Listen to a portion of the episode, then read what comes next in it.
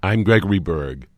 Ten days ago, on the 12th of January, the world lost a fine singer, actor, and gentleman by the name of Bill Hayes. Thanks to my friendship with his niece, Joanne Hayes Bozeman, a wonderful voice teacher up in Appleton, Wisconsin, I was able to connect with Bill Hayes eight years ago and record one of the most memorable interviews of my entire life. In memory of Bill Hayes, I want to replay that interview today in its entirety. It's an interview which also uh, includes, uh, at the end, uh, some comments from his beautiful wife, Susan Seaforth Hayes. Here is that conversation played today in memory of Bill Hayes.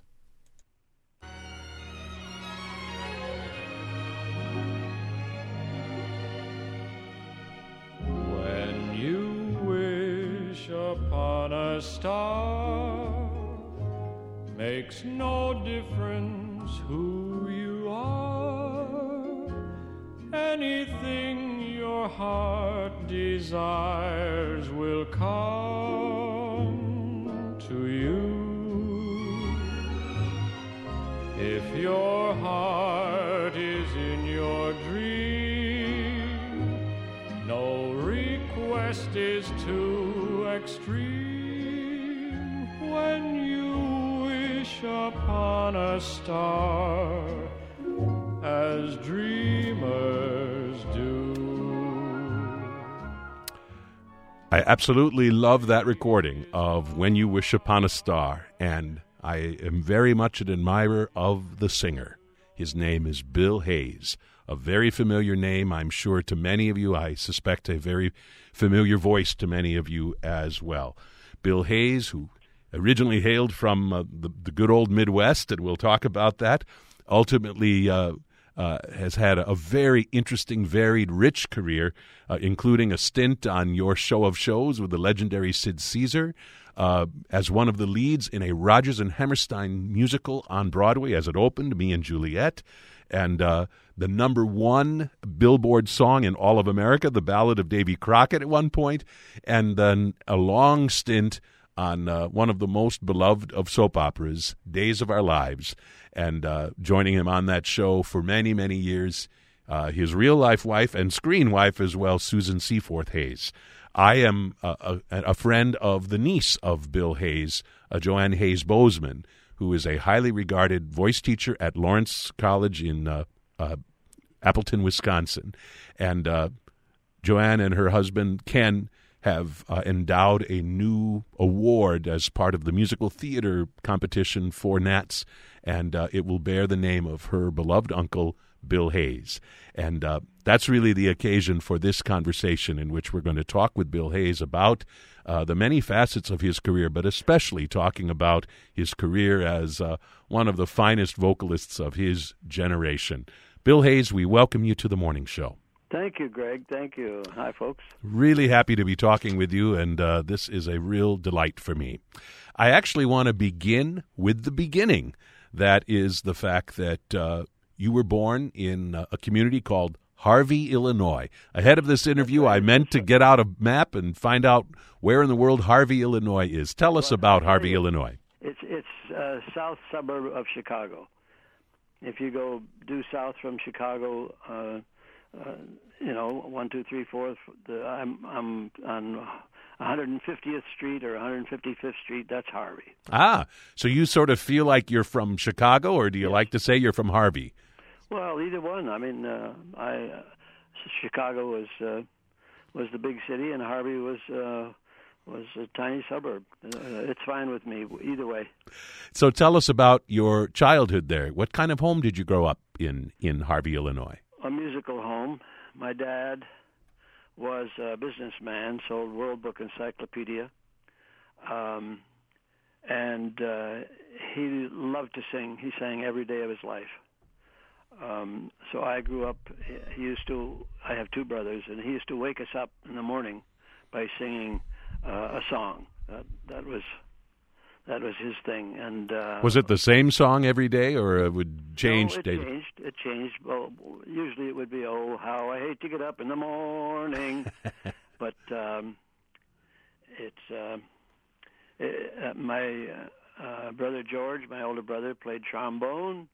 Um, my, my he and my younger brother Phil and I, with my dad, uh, were a quartet before our voices changed. We we used to sing, um, harmonize, you know, and then I sang in school choirs and sang in church choirs, and um, there was a lot of music as I grew up. Very good. I played fiddle in the in the high school orchestra. I played pretty good fiddle for a while there. Huh.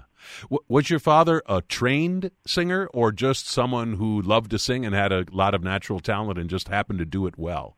Sort of both. He he had a few voice lessons, and he had a wonderful voice. It was kind of like a John Charles Thomas or a Robert Merrill type lusty baritone sound. Wow. And it was uh, he really had a, a beautiful voice and did a lot of singing around Harvey. Uh, it was always just for fun.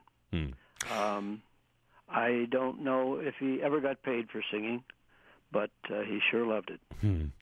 Uh, I assume you sang as a young boy, as a you know, kind of a boy soprano with an unchanged voice. What's your recollection of when your voice changed, as all boys' voices ultimately do? Yes, age 14.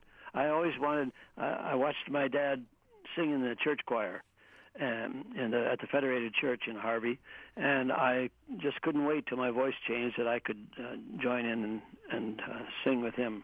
And that my voice changed at age 14, and uh, I went in the tenor section and loved it. Hmm.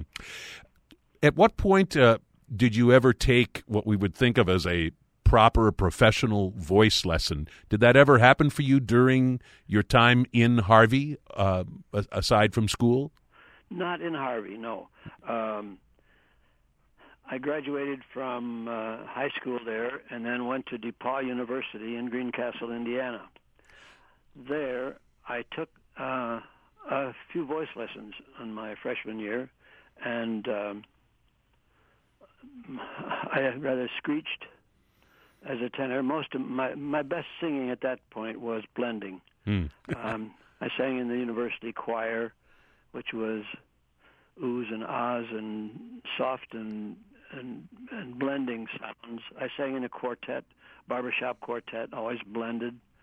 Um, I did not study voice too much, but uh, I guess hearing my dad and and having some of some of his recordings in my ear, he he had some pretty nice recordings, uh, not of himself, but of uh, professional singers.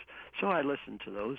Um, so you had some very good influences that sort of, in a sense, helped shape you on top of whatever your natural inclination and talent was. That's correct. Mm.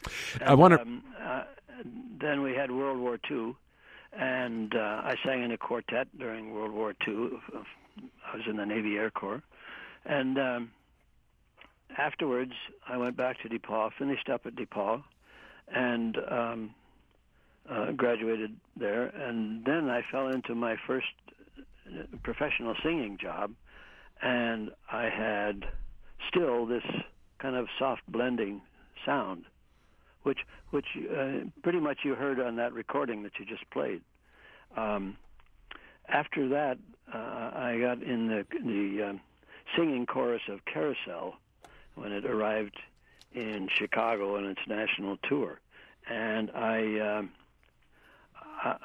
the fellas in the in the show kept telling me, "Look, if you want to sing in theater, you got to you have to learn to project. You have to take some voice lessons here. You have to develop a, a different sound from this soft blending sound that will never reach the front row, let alone the back row." I want to I want to stop you for just a second. So, for instance, then back in high school, um, were you ever in? Were you in a school that ever did, for instance, musicals? I mean, and were you ever the lead? Yes, or were I did. I did some, um, and uh, at DePauw I sang some uh, some Gilbert and Sullivan, the Gondoliers, and uh, uh, Pirates of Penzance, and things like that. Um, um, and and I could I could project some, but uh, they really had a point that I needed to develop more of a robust sound to carry in a theater. Because Mm. at that time, we, we, you know, now we have all kind of manner of microphones. Then there were not those were not available. Right. By the way, uh, tell us more about this matter of carousel. I had read in one of the biographies of you that that carousel had had some impact on you in terms of of getting you really on the track to becoming a, a full fledged professional singer. But I hadn't realized that that carousel experience actually involved you singing in the chorus. Tell us more about how that happened. Well, um, as I said, my uh, it started with my father's fun. Uh, he was this businessman, and that was his real job. Uh, what he did for fun was sing and act, and I thought that's the way it was. Uh, I had no idea you could m- make a living, get paid for doing what you enjoyed. Um, uh, so um, when I got out of college, my young brother Phil had written to the stage manager of Carousel saying, if you need a tenor replacement, I'd like to audition for you. And uh, I arrived home just as he received a, a postcard saying, yes, come to the Shubert Theater, stage door, 2 o'clock Tuesday, and prepared to sing a song. Well, he had a strep throat. he could not make a sound. So I scratched Phil off and I put Bill on the card and I went down to the Shubert Theater and I sang for them. I sang "I Love Life," and um, they hired me, and they were going to pay me seventy bucks a week.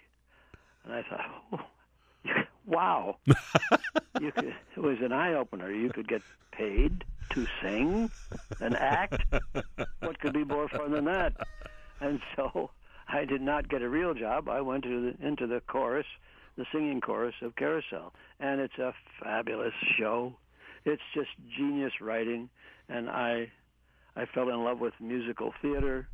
Um, I the, that that show is just it's it's still my favorite. Mm. Well, and my understanding is it was the favorite of Richard Rodgers. Of all of the wonderful scores that he composed, he regarded Carousel as his musical masterpiece. So, well, I I uh, I agree. It's just the the lyrics are wonderful and the music is soaring and wonderful and the, the how, how could how could you write something as beautiful as the soliloquy right. Carousel soliloquy. Just it's just so moving and wonderful.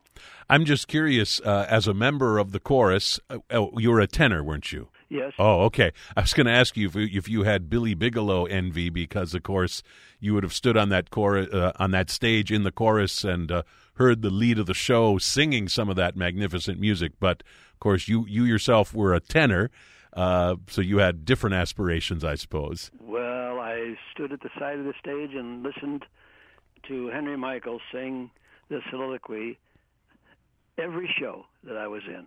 I was in it for for three months, and then the show went left Chicago and moved on. But I had decided by that time, in fact, I had already begun to uh, go to Northwestern to get a master's in music and uh, and take voice lessons, so that I could really develop my voice in that way. Very good. I'm I'm excited to be able to ask you about your vocal study at Northwestern University. Uh, was that what we would think of as very standard kind of classical training? I mean, even yes. though obviously your aspirations were uh, for the musical theater world. Were you studying the famous 24 Italian songs? And... Absolutely.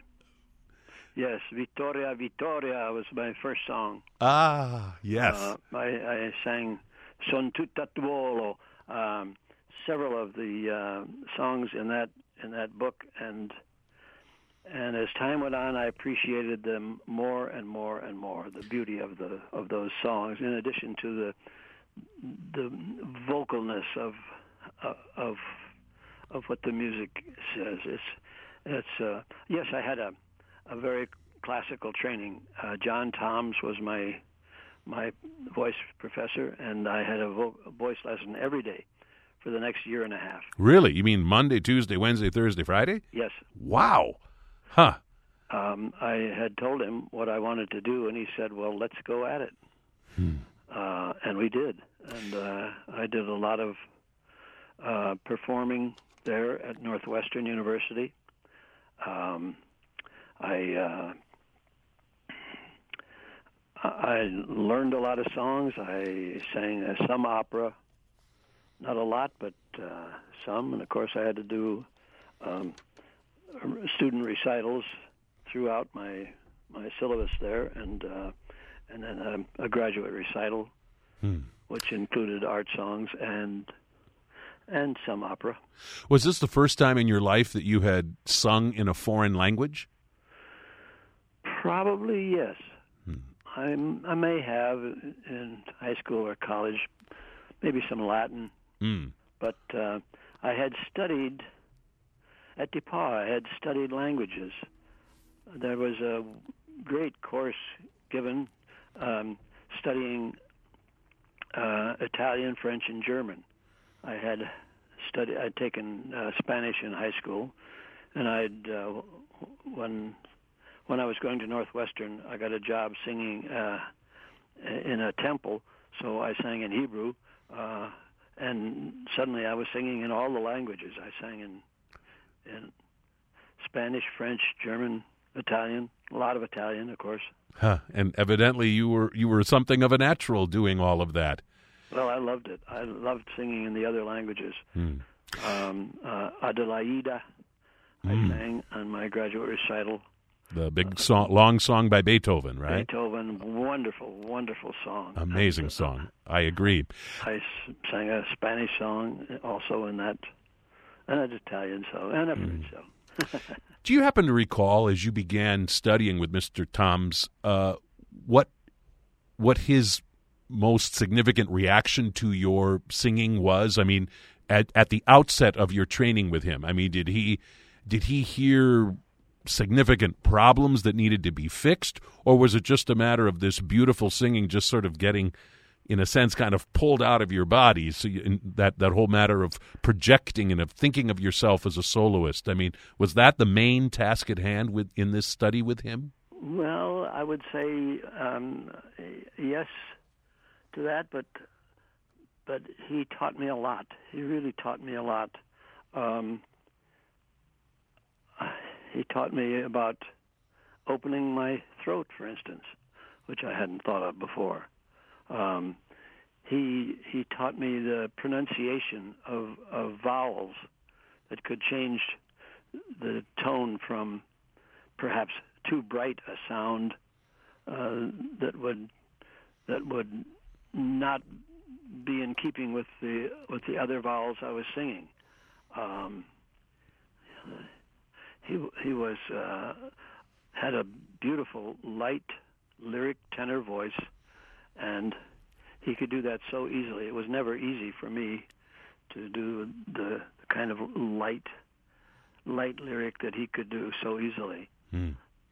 Sometimes when people are real naturally gifted singers who just simply love to sing, it is kind of a wrenching experience emotionally and mentally, or, or maybe uh, a very frustrating experience to suddenly have to kind of work at something that you always just sort of did for fun and did with a sense of ease and abandon. Uh, do you remember as a young singer ever going through that, feeling like I, I know how to sing? Why do why do I have to go through all these voice lessons and learn all these uh, songs in Italian? Or, or or did it seem like the most natural thing in the world for you to be suddenly studying something that you'd already been doing for so many years? It was like eating cake. I loved it. Um, he was a champion for me. Um, I I ended up, I, as I said, it, I took a voice lesson every day, a year and a half, at which time I received a master's in music, majoring in voice. Um, it was it was all choice and fun, and and the learning was fun. Um, it was never a, a difficulty for me. Um, perhaps the uh, songs presented uh, uh, maybe it brought out problems that he heard and that he then used as a as a way of teaching me something new. I loved learning new things about about singing. Um, I I know what you mean, and and I've I've heard people do that. Say I don't I don't want to learn to sing that way. I don't. Um, voice voice lessons are not for everybody. Right. I had my older brother George had a, a kind of a sweet tenor sound, and at DePauw he took lessons, voice lessons, from a man who taught him to sing like this. he was. Uh, you got to be round. Your sound has to be round. You know, he had that, uh, that overdone, awful sound, and George kept coming home and showing us how he was being asked to sing. And the rest of us in the family said, George, are you sure? Hey, you don't sound like you at all. He says, well, this is the way to do Oh. It was, you know, voice lessons. Uh, there, not every voice teacher um, gets it. Right. And of course, there's certainly teachers out there that seem to want to take a singer and sort of transform them in maybe a way that is very artificial. And Yeah. and one of the things I would say about your singing, every example of it I've ever heard is you are one of the most natural sounding singers I I can really remember listening to. In, in, in the sense that uh, although you've had this training and, and know what you're doing, on the other hand, there's this wonderful sense of spontaneity and naturalness in the way that you sing. And it sounds like that was an important cornerstone of this study at Northwestern too. Yes, it was. I attribute a lot of that to to John Tom's not not monkeying with my with my apparatus or my you know the way that I sang. He he en- enlarged the sound certainly, and he helped me to. Uh, he gave me vocal instruction that that has carried me from then till now. Hmm. For those of you just joining us, I'm speaking with a highly regarded singer by the name of Bill Hayes. And uh, we're about to talk about uh, some of his first experiences on television and on Broadway with Rodgers and Hammerstein. Mr. Hayes, I want to play uh, a brief excerpt uh, of, of your singing from Gilbert and Sullivan's Yeomen of the Guard. Uh, all right. And this is a recording from a few years back, and uh, and a lovely example of your singing. I want us to hear just a little bit of this moment from Yeomen of the Guard. Again, this is with our. What's that? It's 1958. Very good. So here it is, a bit of the singing of Bill Hayes.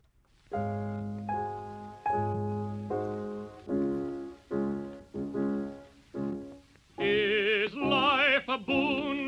If so, it must befall that death, whene'er he call, must call too soon. Though fourscore years he give, yet one would pray to live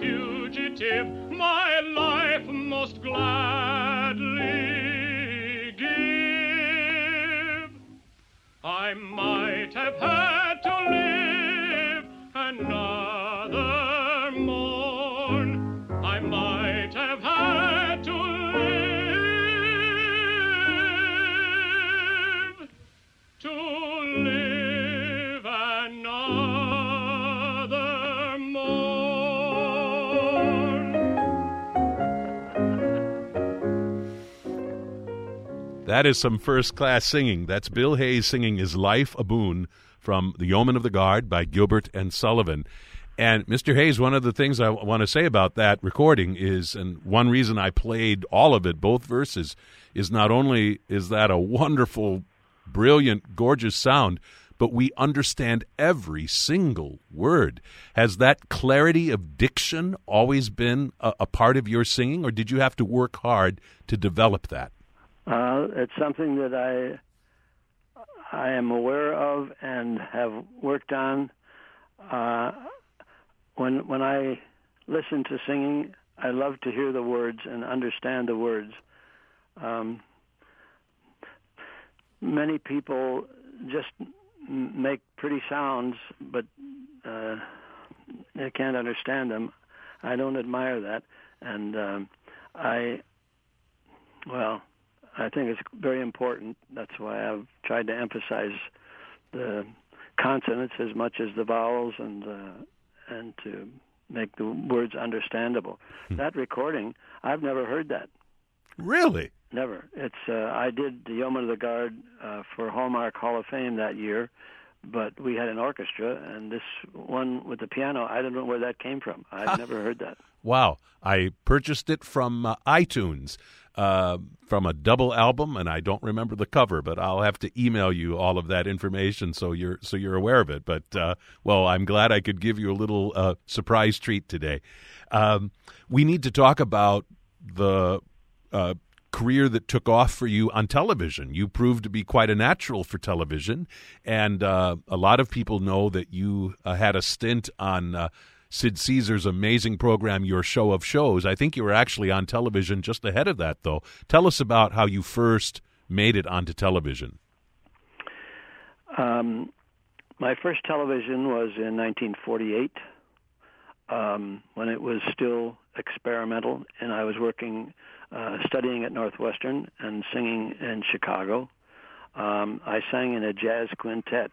That was the orchestra for this uh, the series called The Adventures of Homer Herk, H E R K, and um, I sang doo-ah, doot da da doot, um, second tenor. Um, Sounds like fun. Uh, yes, it was fun, and um, um, then um, in 1949 I joined Olsen and Johnson. Olsen and Johnson were um, vaudeville performers their biggest hit on Broadway was called Hellzapoppin', and uh, we were it ran for many years. And uh, we did a show. I got hired for for them to do um, a show called Funzapoppin'. I had just finished at uh, Northwestern and went on the road with them.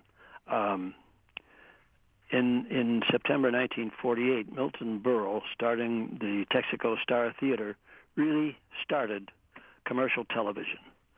Um, and when it came to the summertime of 1949, he was uh, he took a, a 13 week hiatus, and they hired NBC Buick uh, hired Olsen and Johnson to do those 13 weeks, uh, filling in for Milton Berle. So I sang mostly pop stuff at, on that. Um, uh, on that on that series, uh, Max Liebman uh, uh, asked me to sing for him. He said, "I'm putting together a, a show called Your Show of Shows. It's going to start next February, and I'd like for you to come sing for me." So I met him and um, sang uh, one song, uh, two different styles for him the song was East of the Sun. I sang it as a ballad, uh, kind of phrasing it in a pop way, and then sang it once as a rhythm song. And he hired me. So I started in February 1950. Um, on your show of shows, and I did 120 of the 160 uh, episodes of your show of shows. Wow. You know, one of the things that's interesting to think about is now we know of this as one of the legendary programs of all time. Yes, so groundbreaking. I suppose at the time, you had no none of you involved had any way of knowing what what a groundbreaking program this would be uh, or, or did you did you have some inkling um, we knew it was good. Sid and Imogene were just incredibly creative. Uh, we had a, a extremely creative cast. The writers were good. Um, Mel Brooks being one of the writers. Hmm. Um, we had uh, Max Liebman had the idea that television was for people with money. Uh, not everybody had a set. And the affluent people, he thought, liked sophisticated humor and uh, more sophisticated music. So we had grand opera on every episode. We had Robert Merrill, who was a regular, and Marguerite Piazza, who was a regular. Um, when they were not available, uh, they brought in Jan Peerce or Patrice Munsel or uh, Lily Pons, I think, made an appearance yes. once. And... Yes, she was. She was on it, um, and um, Jack Russell was a baritone, and I was a tenor, and we were all-purpose. Um, we would do a scene with Marguerite or Bob Merrill, and uh, then they would sing the aria.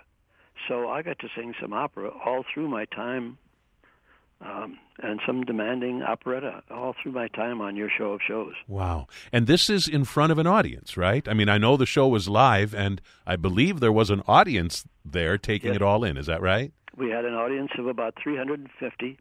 We were not in the studio, we were in a theater. It was the International Theater in New York City. And uh, they had taken out many of the seats to, to put cameras in and platforms for the cameras. Um, but they left about 350 seats, so we had a, a live audience. And, and people don't relate today to live. They just don't understand that live is live. they say, "Well, you pre-recorded." No, we didn't pre-record anything. We was live. Mm. Um, you had to sing. It's a good thing I had studied to to have a projecting sound because the microphone might be 12 feet away. Mm. Well, and if you're sharing the stage with someone who sings regularly on the stage of the Metropolitan Opera, you're singing with singers with very, very big voices. That's and, right. Wow, what a what a training ground. Yes, and oh, those two, our, our two opera stars, uh, Merrill and Piazza, were just fabulous. Mm. I mean, they sang everything. Every week, a different aria. Um, I can't. Uh, Marguerite must have sung uh, arias of maybe three dozen composers. Just wonderful, all different languages, and and and Merrill the same. My, they were good. And and within this the the scope of a show, these would be performances uh, in a sense straight performances i mean m- most of us when we look back at your show of shows we think about the hilarious comedy and what when clips are shown it's never of robert merrill singing opera. It's it's of all the madcap antics. And so what you're saying is this was a true variety show that, that involved not just comedy but also straight singing acts as classical as what you've just been telling us about. That's right, and Wow. it was done very straight. Uh, once in a while, Imogene Coca, who had quite a voice, coloratura, um, would with her we would do uh, something that lampooned the singing. We would sing it straight, and, uh, and but she would make fun of fun of it. We sang the quartet from Rigoletto Hmm. and uh, Jack Russell, Adriana Knowles, and Imogene and I sang it, and we sang it quite straight. And Imogene could sing it; she could sing all the all the coloratura and the and the stratospheric notes, and um, she would be flirting with me or so, something to make it funny, you know. Wow. Do you have a recollection of where the orchestra was? Was the orchestra in front of you down in a pit, or were they backstage? Or uh, Okay, picture a theater. mhm. um, we were on stage. The um, to my left, all the seats were taken out. Um, like if I'm facing out at the at the theater, um, the, all the all the seats on the on on my left would be taken out, and the orchestra was there. Um, there was a slight delay, so we had to go with the conductor's arm uh, for downbeats. Um, he uh, wore a white shirt and was always very visible. Uh, you could see him out of the corner of your eye, no matter where you were facing, and you, you didn't get the sound quite when you know it takes a moment. Hmm. There's that that little tiny sound delay, so we went with him. Right. Well, it sounds like you were a natural for that because I'm sure a lot of performers would really find it hard to adjust to that. It sounds like, and from the clips I've seen of you on television, it looks like you didn't struggle with that at all. Nope, did not. Hmm.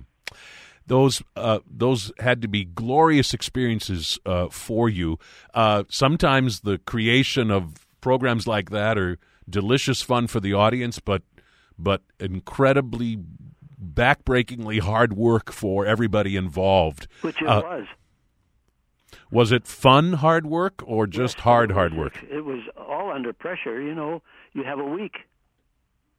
They decide on Sunday what you're going to sing next Saturday, and then you have to um, have that uh, arranged. Um, Buck Warnick would stay up all night Sunday night writing writing uh, vocal arrangements, and uh, we would get them. Uh, some of them on Monday, some on Tuesday, some Wednesday, and once in a while, you know, you'd make a, a last minute switch. Um, you have to uh, learn it. It might be a song you never heard before, um, and you have to stage it and uh, memorizing everything. Um, done by Thursday because Friday you have have to show it to the camera director. Um, you have to sing it with the orchestra, with the music still wet on the page.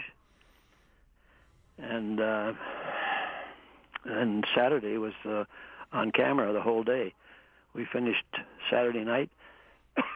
excuse me, and you get a, a a good night's rest, hopefully, and they decide on Sunday what you're going to sing the next week. I mean, it was all under pressure. It was very hard work.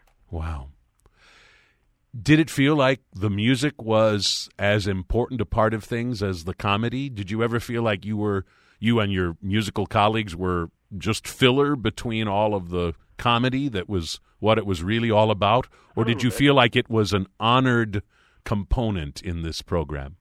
Well, it it it, served its purpose. Um, uh, Sid was Sid and Imogene were the stars of the show, and later on, when Carl Reiner arrived, um, he and Sid and Imogene and Howie Morris, they were fabulously funny.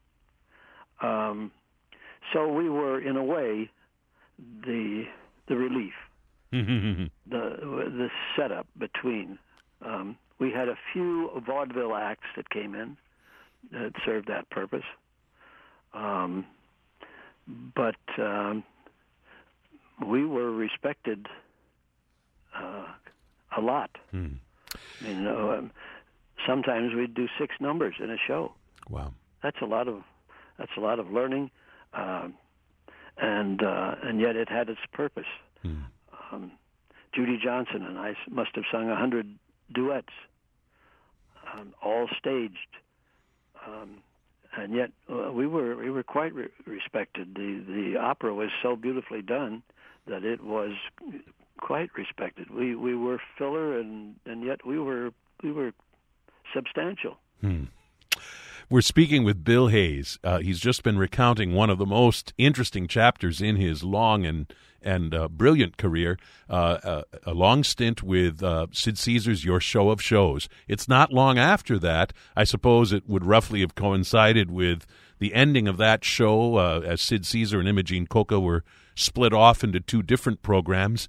And your next significant gig, as far as I know, is an amazing opportunity to sing the lead in yet another Rodgers and Hammerstein musical. You talked earlier about how Carousel played such an important role in you wanting to become a serious professional singer. Tell us about how the opportunity to be a star in Me and Juliet came along. Um, I was still on your show of shows. Um, they Rodgers and Hammerstein auditioned for for me and Juliet um, in uh, late 1952.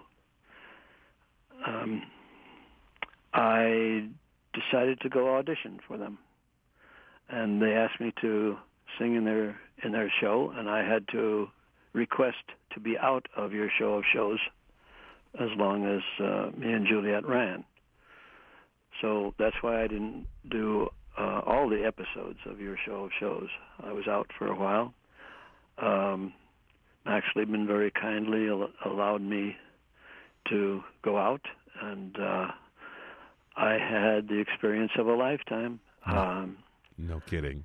Rodgers and Hammerstein Hmm. musical that uh, opened at the Hanna Theater in Cleveland, ran a couple of weeks. Then went to the Shubert Theater in Boston, ran two, three weeks, and then went to Broadway, the Majestic Theater, and we ran 11 months on Broadway. And When- then two, two, two more months we did in Chicago, but but did not uh, do a, a tour more than that. Your audition was it for Mr. Rodgers and Mr. Hammerstein? Yes, it was. I what in the world did it? I mean, you were you were by that point, of course, a very successful singer. Nevertheless, I can't imagine what it would be like to uh, walk onto a stage or into a room or wherever it was and audition for two legends like Rodgers and Hammerstein. Right, and the director was George Abbott, who was uh, he was the king of directors of Broadway. The three of them were sitting there, and I couldn't help but see them. I sang um, a song from Miss Liberty called "I Love You." Um, um, it's um, by Irving Berlin, and uh, I sang it in E flat, so it opened on a high G. And excuse me, just one second. That's please. fine. Eight one eight.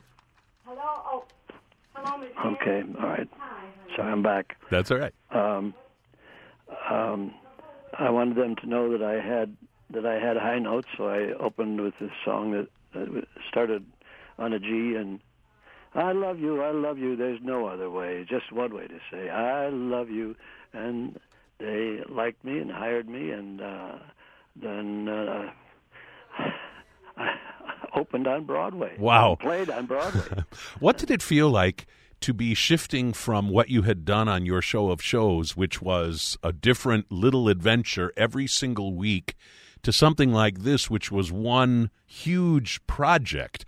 And you worked, I assume, for weeks, maybe months, I assume months, uh, before this big project opened. I mean, I should think that felt very different in some ways. Was it difficult to, to work in that kind of way?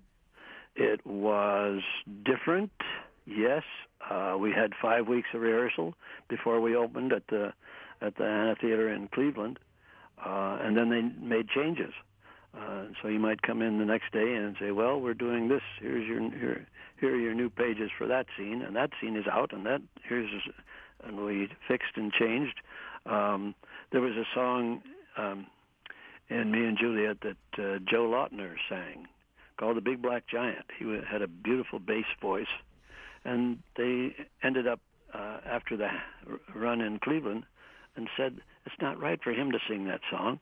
Bill Hayes should sing that song.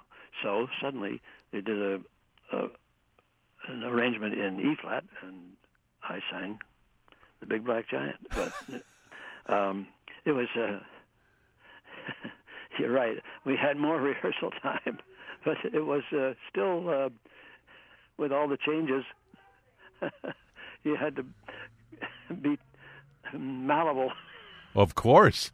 it's like you never knew what would be coming next uh, in, That's in, right. in, but in once some we opened, they didn't change a thing. Hmm. Once we opened on Broadway, that was it. That was the show. Hmm. And Dick Rodgers was a stickler. No phrasing. No other love have I. Two, three, four. Hold on right to the end, and then grab a quick breath. The only my love for you. All the eighth notes, um, anticipating the bar lines and everything. He wanted it sung that way. He said, "You you go in a club or record it. You can sing it any way you want, but on this on this stage, it's my show, and you do it the way I wrote it. That's it." Wow. And uh, I assume back then, although I could be wrong, that you had nothing like the amplification that now you have all the time on Broadway. Was there some amplification of the voices, or mostly was it just your voices needing to project into the hall on their own? zip. No amplification. Uh, we sang in uh, stagey keys, therefore. I mean, if you were going to sing it in in the best key for your voice, you you might choose one key, and then, but for the stage, it had to project, and so they sang it a little bit higher and a little more demandingly. Hmm. We sang "No Other Love" in A flat, and it ends with an A flat. Hmm. I'm one up there. The, uh, the the the excerpt from me and Juliet that I have actually queued up is actually a a, a fun moment from uh, the the show called "That's the Way It Happens," which is I think one of the duets that you sing, right? Yes, I sang it first as almost like an opening number in in the show. I sang it first, and then Isabel Bigley sang it, sang a chorus of it. Here is a little bit of that fun song again. This is Bill Hayes in Rodgers and Hammerstein's "Me and Juliet" from the original Broadway cast recording.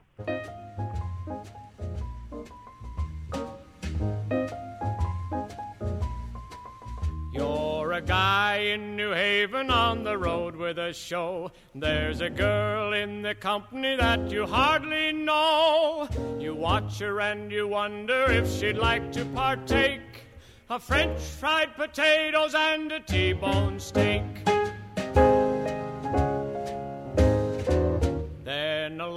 Comes a fellow who is quicker than you, and he does what you thought that you would like to do.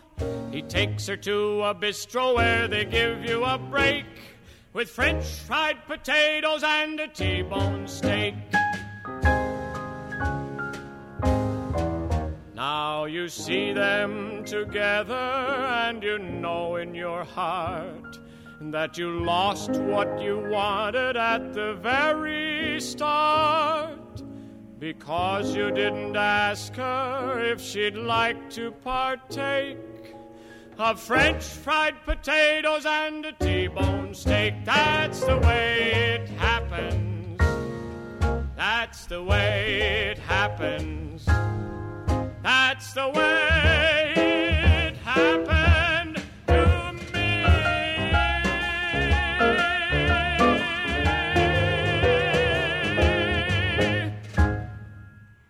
There it is, a moment from Me and Juliet by Rodgers and Hammerstein, sung by Bill Hayes.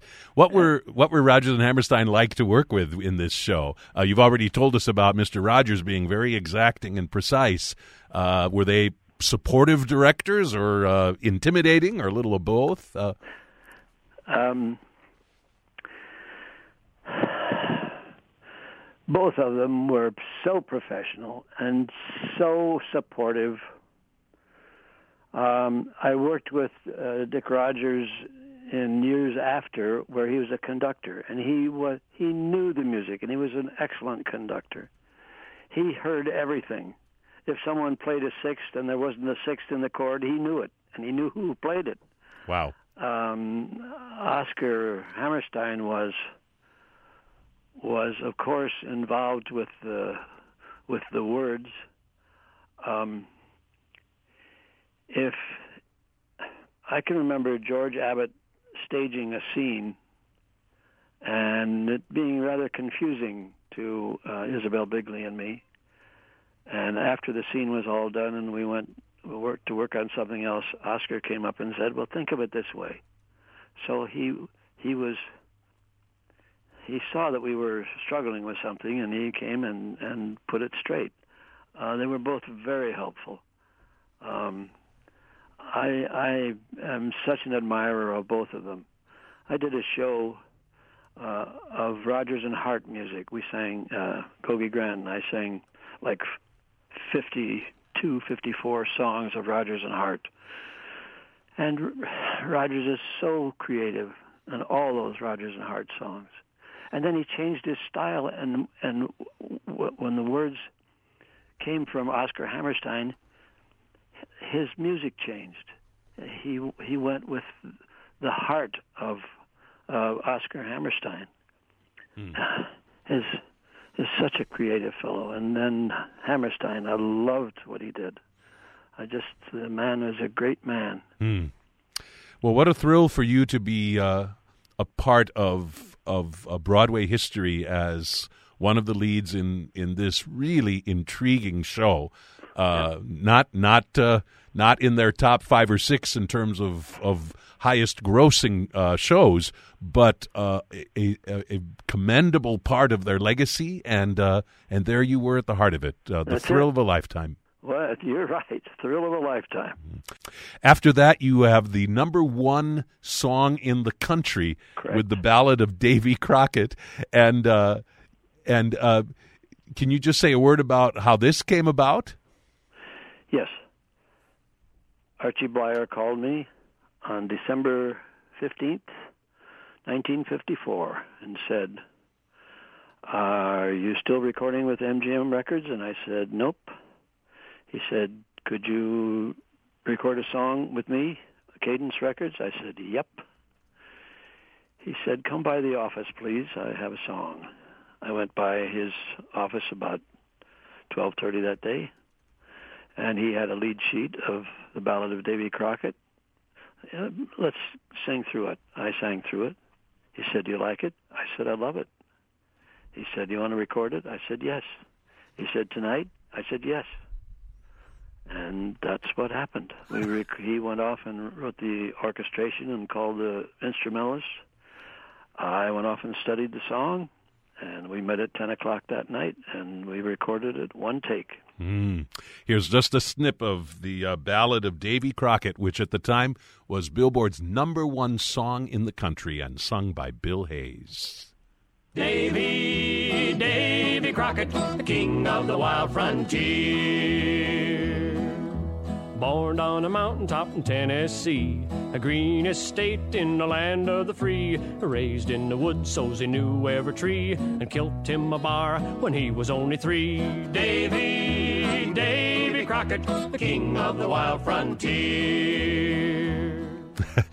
I wonder, was it fun to uh, sort of adapt what you would typically do into the you know, kind of a new genre? I mean, trying to sound like you were somebody out of the Western frontier that way? Well, yes, it was, but I had been doing that uh, all along, switching to to whatever whatever the this number that I was doing was uh, had its own style. Um, this was just another version of that. Um, I had sung uh, hillbilly songs. I had sung folk songs, um, cowboy songs, uh, country.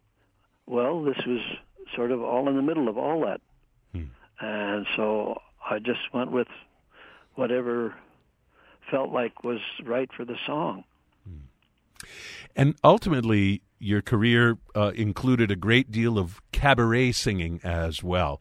I wonder if you could just say a word about um, how singing felt for you in those kind of settings where you're holding a mic in more intimate surroundings, not on a stage projecting to a you know to to to, to an, a large audience in a large hall, but it's it's a very very different situation, particularly for the audience. How different was it for you as the singer to be singing in those situations? It was quite different. I I um, uh, uh, uh, came to admire uh, saloon singers and uh, people who worked in clubs because it is a totally different genre, different style, different.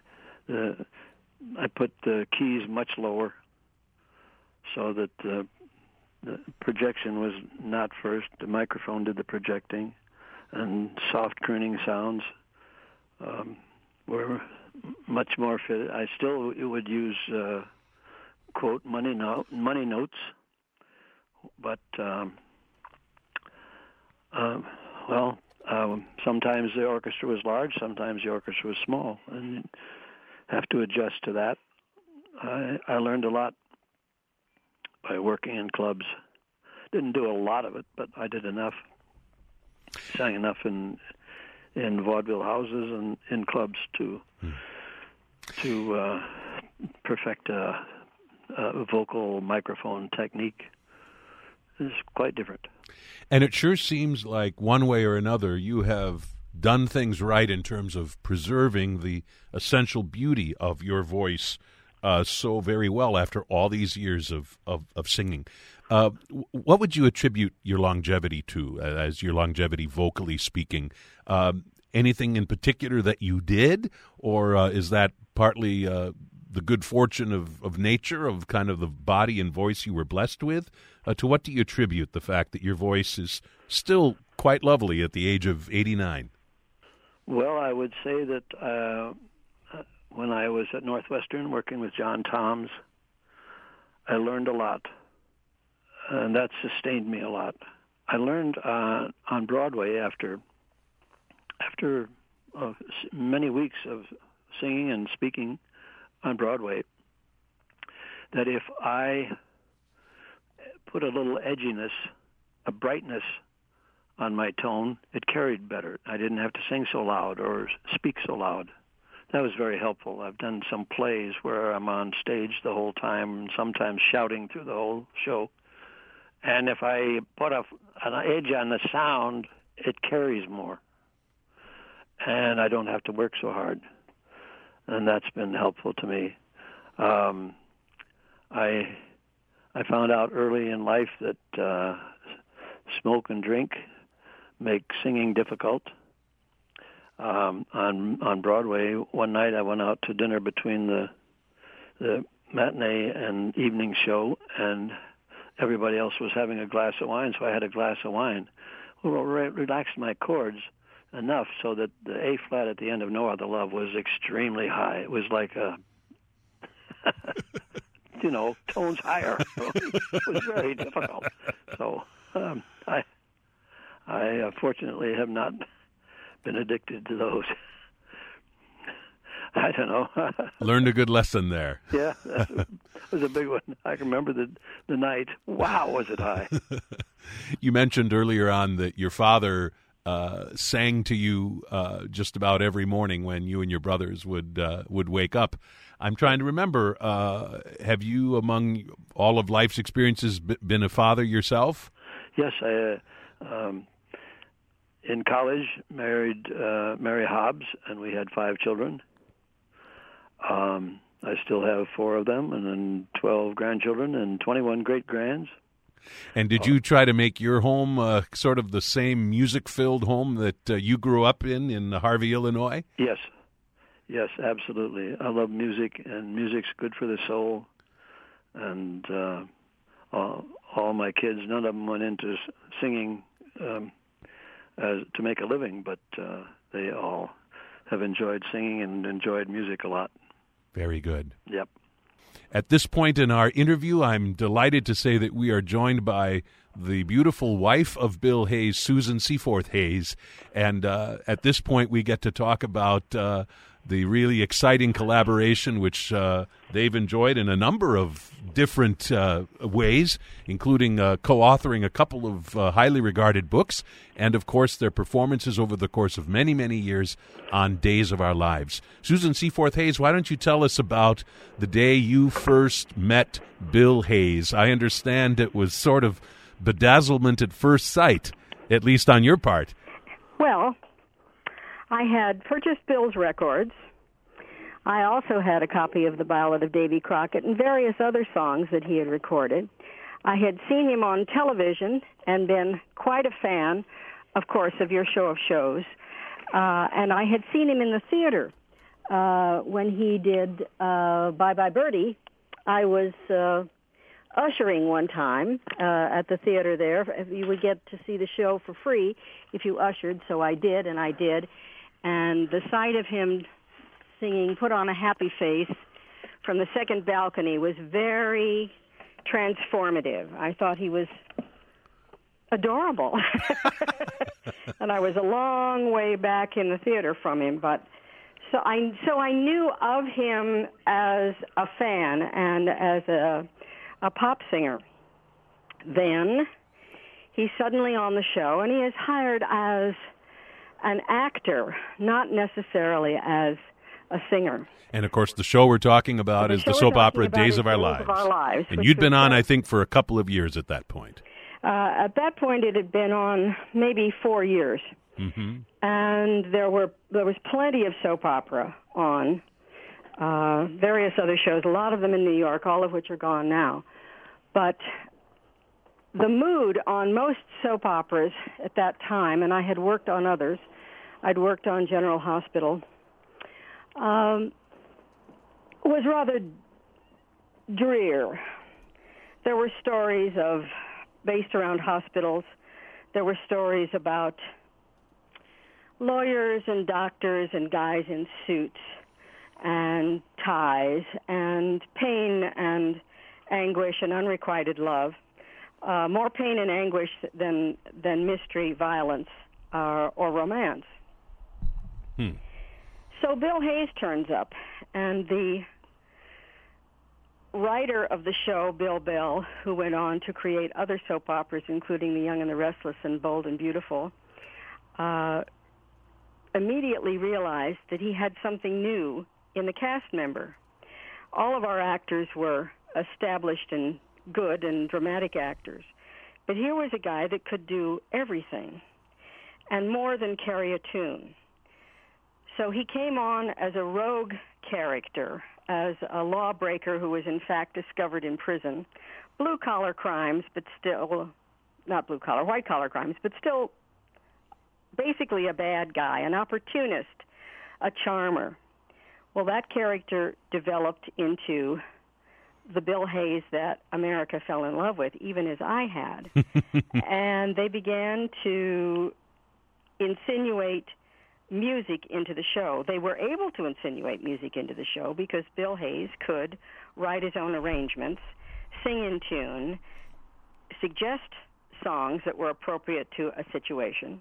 And as soon as possible, they put him in a restaurant, and then they gave him the ownership of the restaurant, so he could so he could sing anytime he showed up. Very handy. Very handy, with a pianist in the background. Ah. Uh, then they added Robert Clary eventually to the show, and other singers to the show. Kaye Stevens was on the show for a long run. Gloria Loring, Patty Weaver. Uh, Gloria's still singing. Uh, Robert Clary is still Bill's closest friend. So that element of music added so much romance. It wasn't as though you were playing a love song in the background. It was the guy that you wanted could sing the song to you. Mm. Big difference, big difference. Absolutely. Not just something playing in the background. and, yeah. and attempted to copy it uh, with limited success. Uh, immediately on uh, CBS, characters were turning up with a guitar, having told the producer, "No, no, I can sing," and they would discover that you had to pay for most of the music, so you wound up hearing uh, the Battle Hymn of the Republic. Sung with uh, mixed emotion by uh, an unqualified actor who said he could sing. Oh, dear. Uh, but Bill went on and on and really turned the show around. The, Well, we sang a lot through the 70s. There, there was a lot of music. a lot of music, and it, it would underscore the uh, the plots. Uh, our our romance was considered very popular when uh, Time magazine did a review of all of the soaps that were on the air. They wanted to do a cover story on uh, pop culture, which was, of course, soap opera.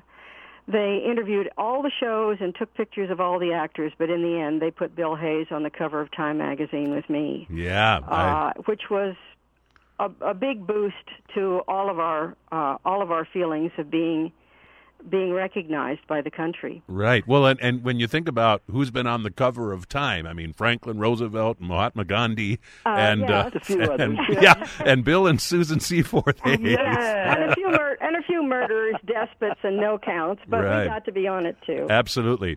and I have to. he really he really changed the face of uh, daytime television. Hmm, that Uh, and of course, we can. Then I had to catch up, which I never did, but I could try.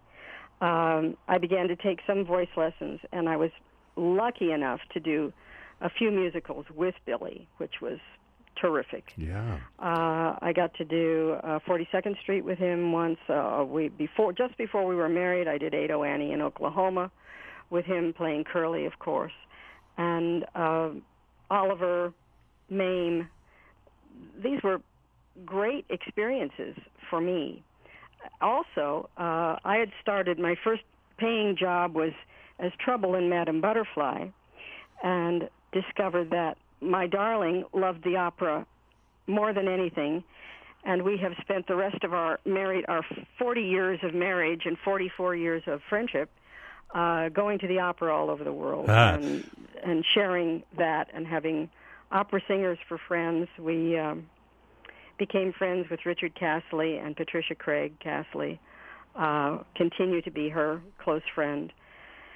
Which and she's teaching voice in San Francisco now. Um, when she left the Met, so we just.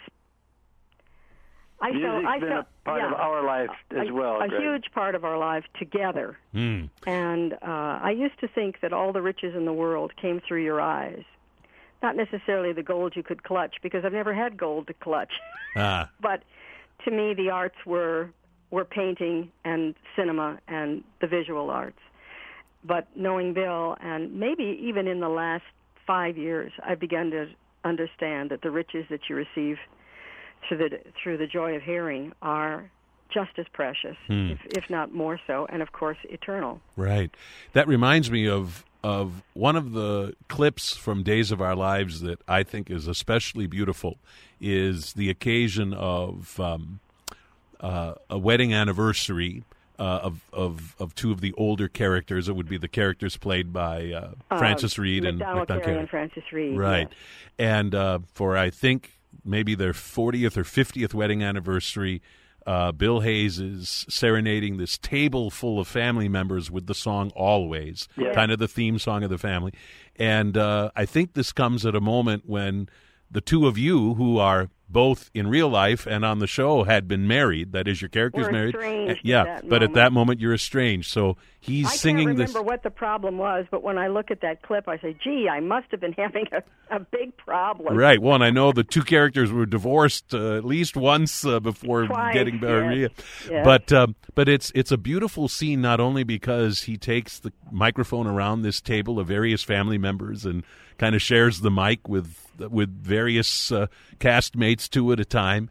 Um, from you, we don't really hear any singing as much as we just see you as you're listening to, especially him sing. Yes. And it's a beautiful moment that, that sort of underscores how powerful music is, and especially when there is a song that means That so means much to you. Means so much to so many people.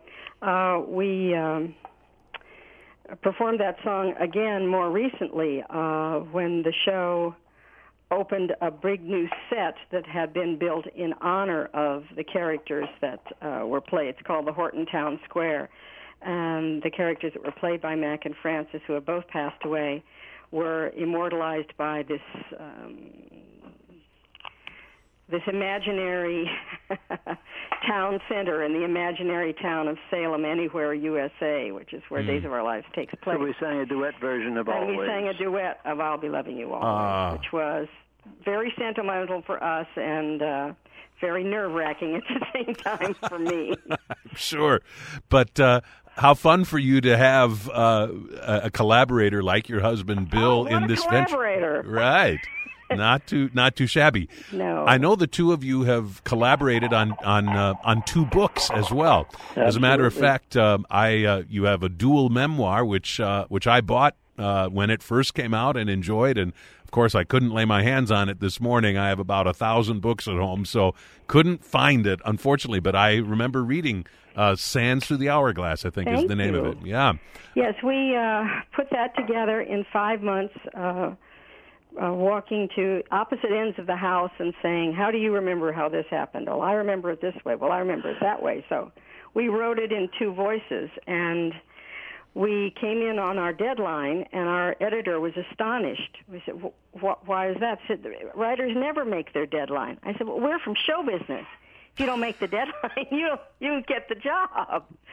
So Fair enough. Uh, we enjoyed doing that a lot, and have had some nice success with this. And then following that, our editor suggested that we should write a novel together because she felt that though we were happy in our work as uh, actors and uh, Bill as a musician, we really were, were our, a hidden talent was in writing. So we spent the next seven years, seven years, rehearsing, uh, researching and traveling the world, creating a story about a female performer in the age of Napoleon, uh, and went to the Waterloo battle site and even uh, to Egypt because we tied her story in with another famous famous uh, historical character of the period called um, Belzoni.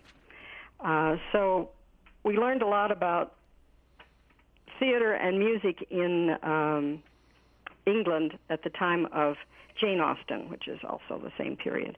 So we had a wonderful time doing that. And the name of that book is Trumpet.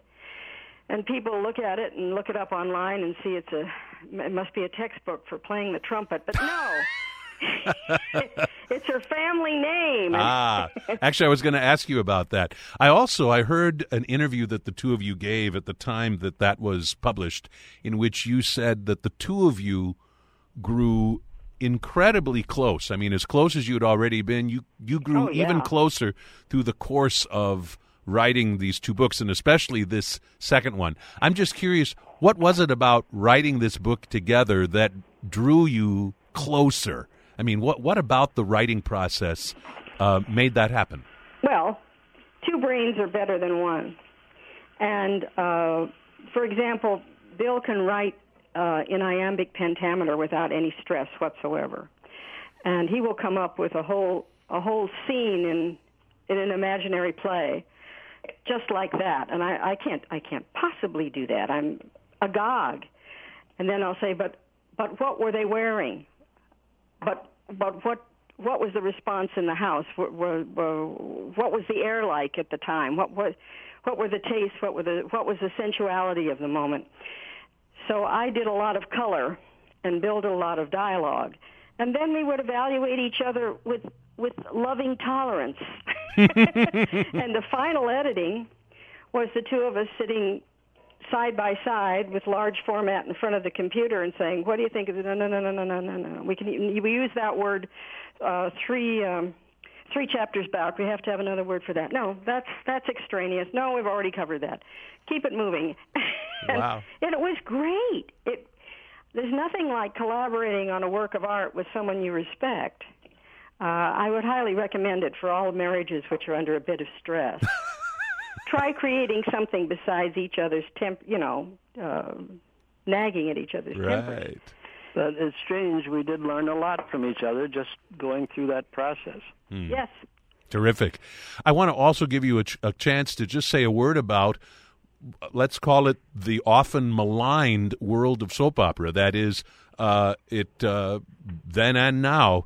It uh, it's often uh, uh, an assumption people make that that we're talking about acting and writing and production that is you know a, a, a level down from, for instance, prime time television or other kinds of Correct. of television Well, it's programming. leveled And down generally in in uh, budget.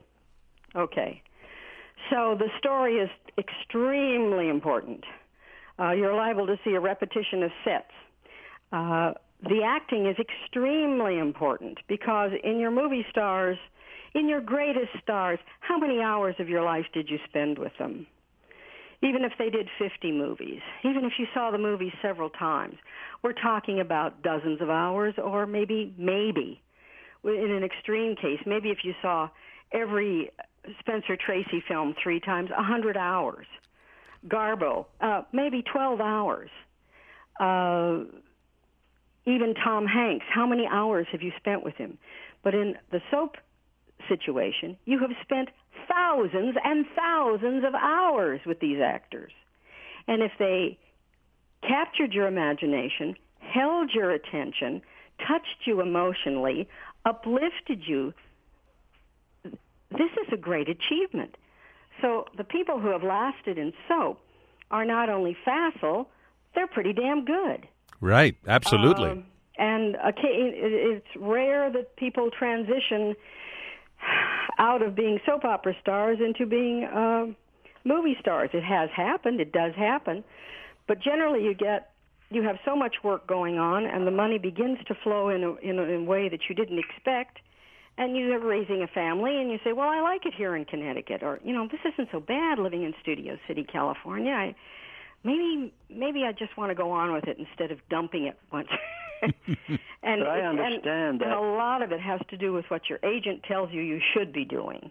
You know, a lot of careers have been destroyed by the bungling agent getting in the middle. I understand the uh, the people who who deride soap. Um, I that's what I thought it was. I thought it was lower, a set uh, below, uh, until I got on it. But I had never seen it, so Yeah, so most of the people that are saying aha soap opera or or aha fiction um, are are missing a lot. there, there's a, there's often a lot of uh, good culture and pop culture, as Susan Sontag discovered. it- you didn't have to have read all the great books to know something. Some people just had talent. Right. Yeah. But when I when I got on Days, I I realized very quickly how wonderful the actors were, and, Well- and the writing. It's a, what a feat. Days of Our Lives started in 1965. And it's still there. And it's about this November. It's its 50th anniversary. Wow. Wow. And you Can't know, do the, that. most most of the original audience has uh, moved to a higher plane, but they have managed to capture new audience with new cast, and it's been a revolving door for writers and producers. So it's just always been a really good show. Absolutely. It's one I remember my mother watching very faithfully back in the 1960s, and I would every so often when I'd be home from school for one reason or another would peer over her shoulder. So uh, even from the days when when the two of you were first on the program, I was probably getting a peek of you at you from time to time, and. Uh, and still enjoy catching up with the good folks of, of, of Salem, as I know you enjoy the the uh, the occasional visits which you get to make uh, Yes. uh, t- to to the program. we still love it.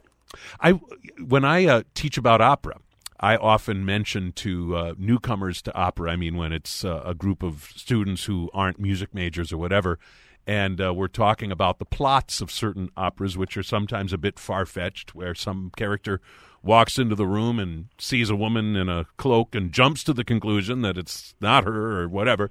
And uh, you know, never in in grand opera, people never bother to ask a question first; they just leap to conclusions, and of course, all mayhem ensues. But that's one of the things that generates the the the, The, excitement and absolutely the emotional highs. It goes and from emotional high to emotional high. Right, and uh, and in some respects, uh, it's probably not a coincidence that soap opera has the word opera in it, because to some extent, uh, some of the plots of of juicy soap operas are kind of driven by some of the same elements. Uh, I mean, as opera fans, do you see a parallel there as well? Oh, sure. Yes, what could be a better soap than uh, Cav and Pag? True enough. I mean, the, both both of them are so so charged with with um, passion. Cavalleria rusticana. Yeah, the and Wow, the, the it's immediate loaded. the immediate consequences. Um, Pagliacci, so loaded with with with intense intense passion at its height. Ridi Pagliaccio. what could be more more like a soap? Wonderful. Absolutely. So you guys, uh, in addition to all that keeps you busy, uh, get out to the opera on a fairly uh, regular uh, uh, basis, from the sounds of we have been attending the Los Angeles Opera since it was the New York City Opera on tour. ah, We have finally achieved fourth row center. moving up in the world. Huh? Moving up in the world, we have had our tickets for so long, and we're very much enjoying uh, the Met in uh, HD. I mean, that's that has become the great uh, Saturday morning treat for us uh, to uh, to sit amongst all those old Russian ladies who also attend Saturday and go to the Metropolitan Opera. And the Los Angeles Opera, uh, we've been uh, going to their seasons for almost 25 years now. They do wonderful work. They Yeah. really are good. Absolutely. LA Opera They- has. We've watched it grow and uh, do some fantastic work. Yeah. absolutely. Placido is one is the artistic director, and I think he has a lot to say. James Conlon is their principal conductor. Yeah, James Conlon. he's when, wonderful. When James Conlon first came uh, to L.A. and was doing these lectures prior to the performance, they had somebody that would ask him a leading question, or so it was supposed to be an interview. They were supposed to be asking him questions. Well, the first time I heard him speak, they asked one question, and he went on for 45 minutes.